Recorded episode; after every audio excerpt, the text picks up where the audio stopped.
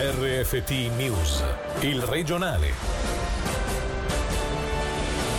Coronavirus, vertice della sanità a livello cantonale, nessun allarmismo a rischio solo chi è stato in Cina nelle ultime due settimane e il Ticino è comunque pronto. Acquistavano capi firmati alla Foxtown per rivenderli in Italia senza pagare dazi e IVA. In manette, due cinesi in casa avevano merce per un milione di euro. Tassa sul sacco, comuni ligi al dovere ma con qualche voce fuori dal coro. Non tutti hanno abbassato la tassa per compensare l'acquisto obbligatorio di sacchi ufficiali. Buonasera a tutti dalla redazione, lo avete sentito, nessun allarmismo. In Ticino il coronavirus cinese non c'è, così come in Svizzera dove i due casi sospetti a Zurigo verranno chiariti nelle prossime ore. Quelli confermati in Europa sono due, se l'epidemia in futuro dovesse interessarci, il Ticino è comunque pronto. In sintesi è quanto emerso dal vertice della sanità tenutosi oggi a livello cantonale in relazione proprio al virus cinese che sta preoccupando la comunità internazionale internazionale. All'incontro naturalmente c'era il medico cantonale Giorgio Merlani.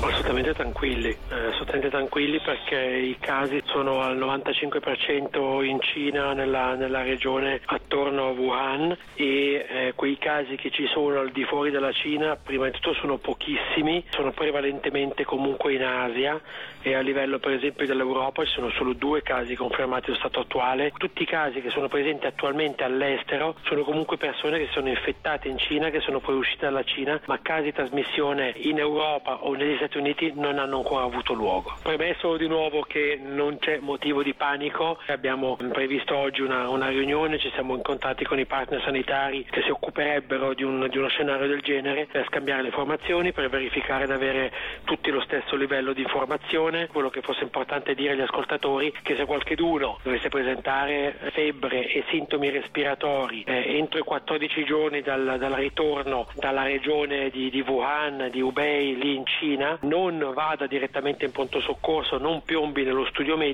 ma chiami prima annunciando che potrebbe essere entrato in contatto con questo virus in modo da poterlo prendere a carico in modo corretto con tutte le garanzie per evitare il rischio di infettare magari ulteriori pazienti eh, soprattutto in ospedale dove ci sono i pazienti più deboli. Coronavirus al centro di radiogrammi, infatti fra poco intorno alle 18.45 proprio il medico cantonale Giorgio Merlani ci aggiornerà sulla situazione, su come comportarsi in maniera precisa in caso di sospetti e su cosa si sappia in questo momento realmente sul virus cinese. Voltiamo pagina, acquistavano capi di marca al Foxtown per rivenderli poi in Italia senza pagare l'IVA. A finire in manette per il contrabbando di abiti firmati due uomini cinesi. I dettagli da Michele Sedili. Merce per un milione di euro. È quanto hanno trovato le autorità italiane in un'abitazione di Legnano. A finire nella rete della Guardia di Finanza di Como, due uomini cinesi a cui sono stati sequestrati 300 capi d'abbigliamento e accessori dei più noti marchi della moda, acquistati nel 2018 e destinati a clienti residenti in Cina. Uno dei due ogni giorno andava al Foxtown di Mendrisio per acquistare merce da importare poi in Italia senza dichiarare nulla in dogana, evadendo così dazi e IVA. Per trasportare i capi sfruttavano i comuni servizi di spedizione spedizione, oppure con nazionali con visto turistico temporaneo che approfittavano dei viaggi di ritorno in patria per trasportare la merce in normali valigie per eludere i controlli in dogana. Gli acquirenti pagavano i capi tramite una piattaforma di pagamento online cinese che garantisce il trasferimento di denaro solo dopo il ricevimento della merce.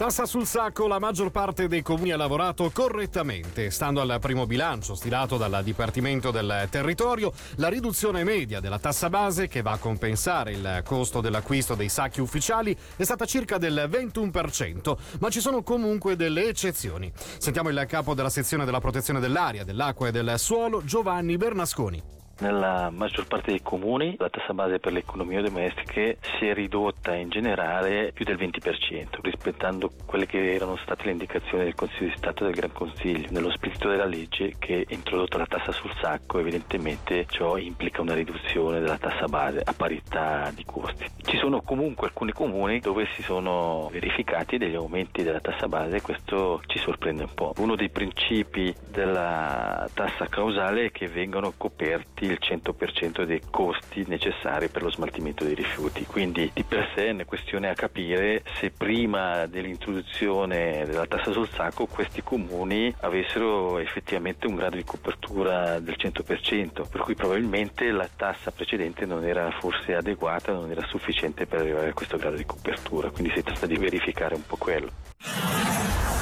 Nata, cresciuta a Lugano e la più votata per le regionali in Emilia-Romagna. Stiamo parlando di Elena Schlein, 34enne, capace di essere eletta al Consiglio regionale con la bellezza di 22.000 voti. Sentiamo Selin Lalomia. Giustizia fiscale, conversione ecologica, lotta alla corruzione e alle mafie, ma soprattutto diritti e immigrazione. Sono i temi portati avanti dall'ex eurodeputata svizzero-italiana Elena Schlein, che nelle regionali in Emilia-Romagna ha ottenuto il maggior numero di voti.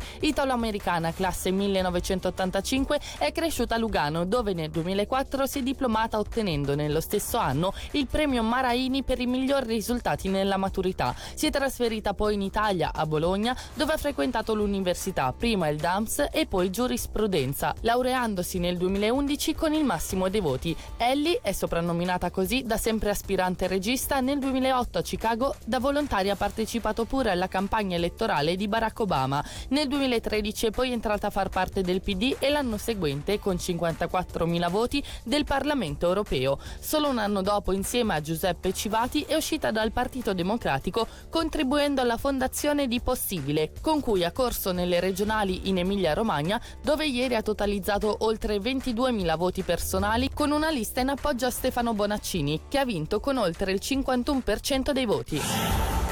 E ora ci spostiamo a Locarno, una terza corsia sul lungolago per i bus, ridisegnando l'incrocio del debarcadero e dirottando proprio il trasporto pubblico lungo via Luini. In sostanza l'obiettivo del credito di 710.000 franchi chiesto dal municipio al Consiglio Comunale. Sul progetto sentiamo il capo di Cassero Finanze Davide Giovannacci. La costruzione della terza corsia sul lungolago permetterà di spostare i bus che non passeranno più largo Zorzi attraverso la piazza, ma da via Luini per salire verso la stazione Cultura. Sarà uno dei più importanti cambiamenti che ci saranno, non dovrebbero esserci problemi perché fa parte del progetto del PALOC quindi sono già crediti già eh, presentati tempo fa. L'obiettivo è di concludere e iniziare i lavori per la fine dell'anno. Prima di chiudere sentiamo le brevi con Michele Sedili. La legge sugli orari dei negozi è assurda. Unia presenta ricorso al Tribunale federale. Secondo il sindacato, la nuova regolamentazione porta ad un uso distorto del concetto di zona turistica. Paolo Beltraminelli non correrà per il Consiglio Comunale di Lugano. L'ex consigliere di Stato e già municipale della città, visto il periodo e le sfide che il partito sta affrontando, ha preferito declinare la proposta del presidente ad interim del PPD cittadino Angelo Ielmini. Chiusura per la Vedeggio Cassarate il 29 gennaio dalle 21 alle 5 del mattino, a causa di lavori di manutenzione e test degli impianti di sicurezza. Verrà simulato un incendio ed è possibile che si sprigioni del fumo. Un buon proposito per il nuovo anno a favore della lingua italiana nei Grigioni e l'obiettivo della nuova campagna ideata dall'Associazione Pro Grigioni Italiano volta a promuovere la traduzione nelle tre lingue cantonali in tutti i portali ufficiali. Ad essere premiato per primo, indicato come modello da seguire, il sito di Pro Infirmis Grigioni. Sentiamo a X Andreetta, segretaria generale di Pro Grigioni Italiano premiamo coloro che invece offrono effettivamente un sito tradotto addirittura nelle tre lingue cantonali grigionesi. Per far questo ci è sembrato esemplare il sito di Pro Infirmis Grigioni, stiamo ultimando una lettera che invieremo a tutti gli altri enti, sono una trentina, chiedendo loro di sottoscrivere una dichiarazione di intenti con la quale appunto manifestano l'interesse di aderire al progetto. Lo scopo sarebbe che entro fine anno, magari in due tappe, magari prima solo traducendo alcune informazioni di base, poi in una seconda tappa entro novembre, novembre, traducendo anche questioni più di contenuto, di dettaglio, possano ampliare e completare le informazioni anche per coloro che sono di lingua madre italiana. Non potremo svolgere noi un lavoro completo, però siamo a disposizione anche solo per alcune informazioni, la terminologia, eccetera. L'idea è quella proprio di avere più italiano in rete, ma soprattutto anche di rispettare la parità di trattamento delle lingue cantonali ufficiali in Canton Grigioni. E per questa edizione del regionale veramente tutto da Angelo Chiello e dalla redazione. Grazie per l'attenzione, buona serata. Il regionale di RFT, il podcast su www.radioticino.com.